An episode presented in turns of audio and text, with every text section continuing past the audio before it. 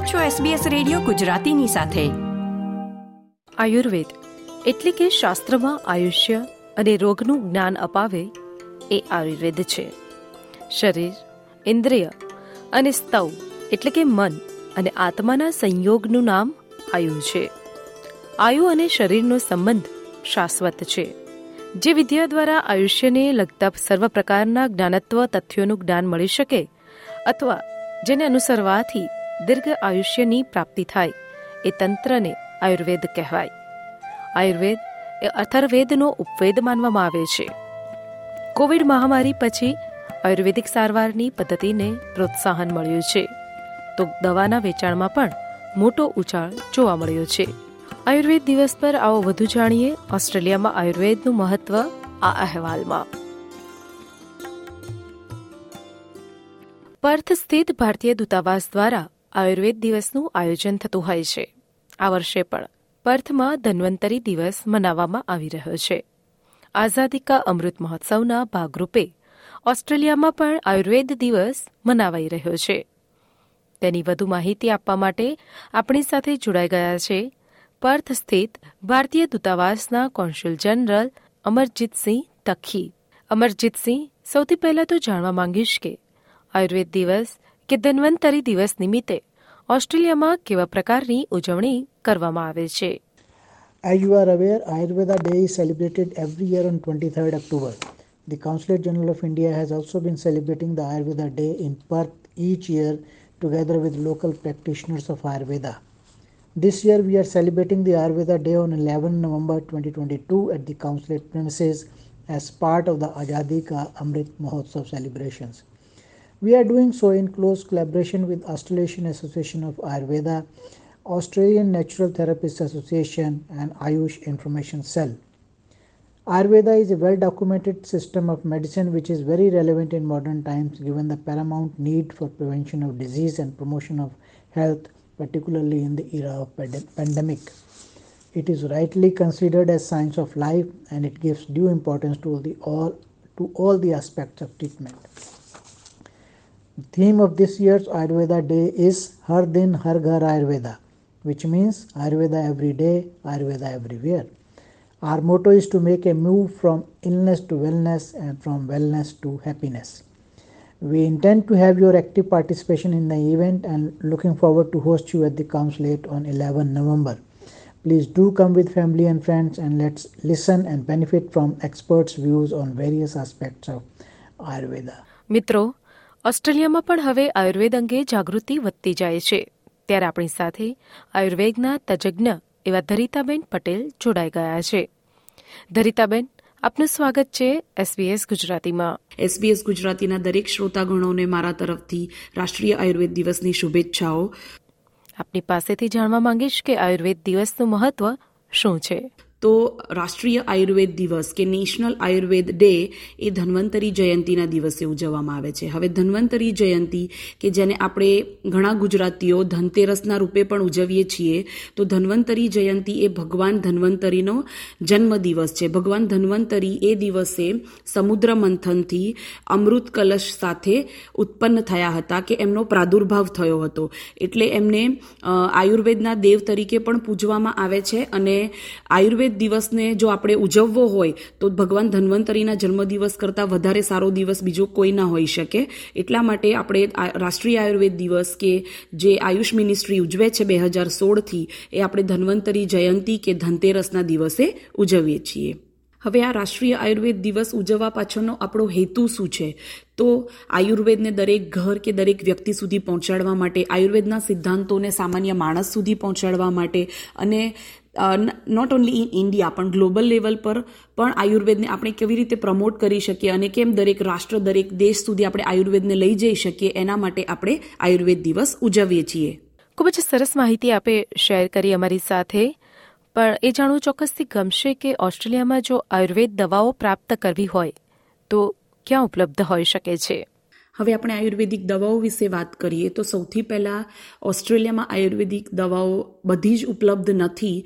પણ જો તમે ટીજીએની જે વેબસાઇટ છે, એના પર તમે જો, જુઓ, જો તમે સર્ચ કરો તો તમે તમને એમાં આયુર્વેદિક દવાઓ વિશે ઘણી બધી માહિતી મળી જાય.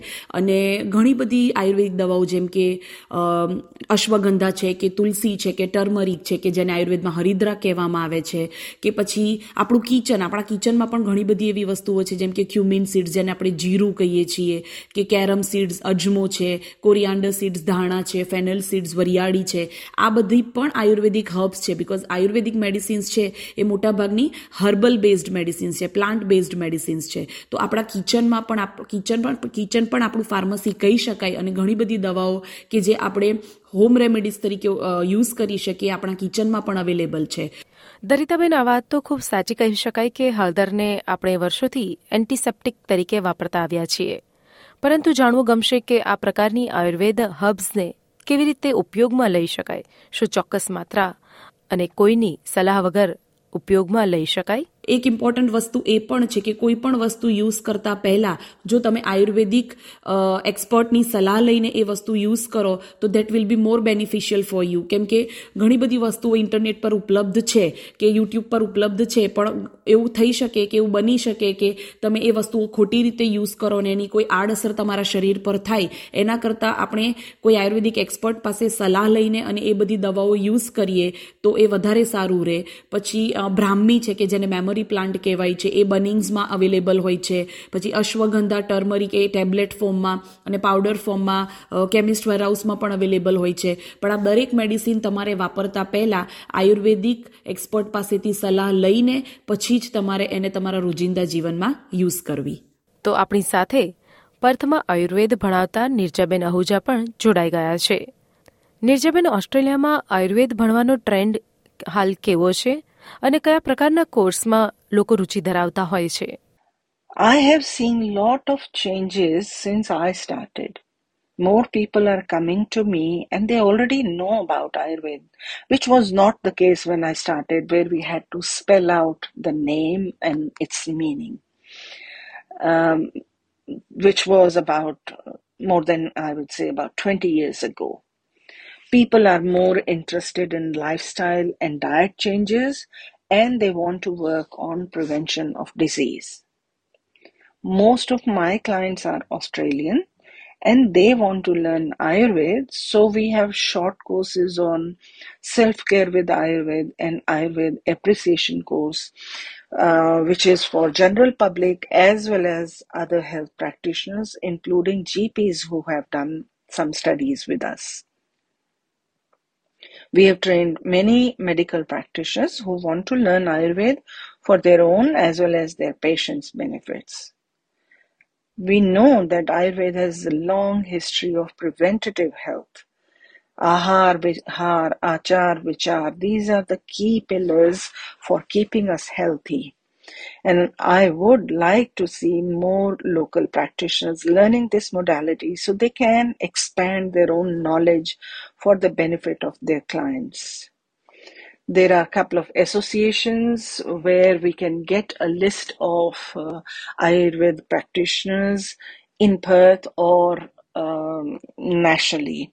So one of them is what I am associated with, Australian Natural Therapist Association, and the other that I know of is Australasian Ayurveda Association. So these also bring credibility. If people are members of these associations, then uh, they have some valid education and certification in this field. And I hope and wish that all of you are blessed with good health and well being and um, getting the benefits of from Ayurveda. Ayurveda આમ જોવા જઈએ તો plant medicine પર આધારિત હોય છે. ત્યારે plant મેડિસિનના વિશેષજ્ઞ એવા પ્રતિબેન ભટ્ટ પણ આપણી સાથે જોડાઈ ગયા છે. પ્રતિબેન આપની પાસે જાણવા માંગીશું કે શું પ્લાન્ટ મેડિસિનને ઘરના બેકયાર્ડમાં ઉગાડી શકાય?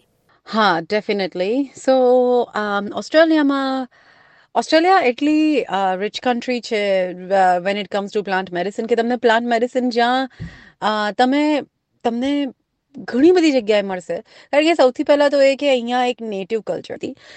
અને તમે અગર જો થોડુંક બી ધ્યાન આપીને ઓસ્ટ્રેલિયાનું નેટિવ સ્પીશીસ શું છે, તમને શું સૂટ કરશે, તમને શું સૂટ નહીં કરે, થોડું ટ્રાયલ એન્ડ એરર કરશો. લાઈક સિમ્પલ હર્બ્સ બી તમે ટ્રાયલ એન્ડ એરર કરશો. તમારા બેકયાર્ડમાં અમુક વસ્તુ ઉગે છે, તમે એને ટ્રાયલ એન્ડ એરર કરશો. જેમ કે ડેન્ડેલાયન ઉગે છે. તમે એને એકદમ સરસ રીતે વોશ કરીને તમે ડેન્ડેલાયનની ટી બનાવીને પીશો. That is very medicinal and it has so many micronutrition and it is so high in iron and it, is, it, is, it has so many things that actually can heal your gut bacteria it is a prebiotic not a probiotic. So you know dandelion તમે ખાલી એક flower લઈને ફૂક મારશો તમારા બેકયાર્ડમાં તો કેટલા બધા ઉગી જશે? અને પછી તમે એને યુઝ કરો. વાય નોટ એને તમારે ઉગાડવાની મેન્ટેન કરવાની બી જરૂર નથી પડતી. સ્ટિંગી નેટલ ઉગે છે બધે. It is also weed it is also plant medicine stinging નેટલની તમે આરામથી સ્ટિંગી નેટલની સબ્જી શાક બનાવી શકો. કેટલું સરસ બને છે જે હિમાલયઝમાં આપણે ખાઈએ છીએ ઇન્ડિયામાં સ્ટિંગી નેટલ આખું ચંબા જાઓ તમે. હિમાલયના ઘણા રિજનમાં સ્ટિંગી નેટલને સ્ટેપલ ડાયટ ગણે છે.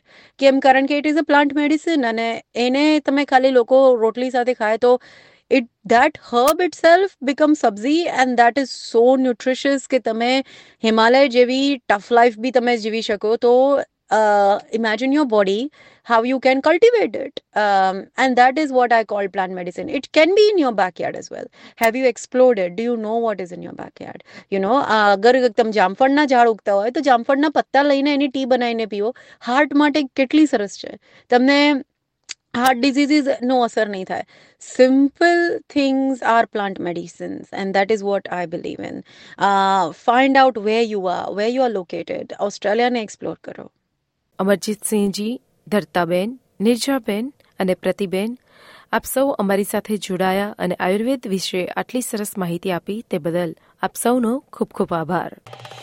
લાઇક શેર કોમેન્ટ કરો. એસબીએસ ગુજરાતીને ફેસબુક પર ફોલો કરો.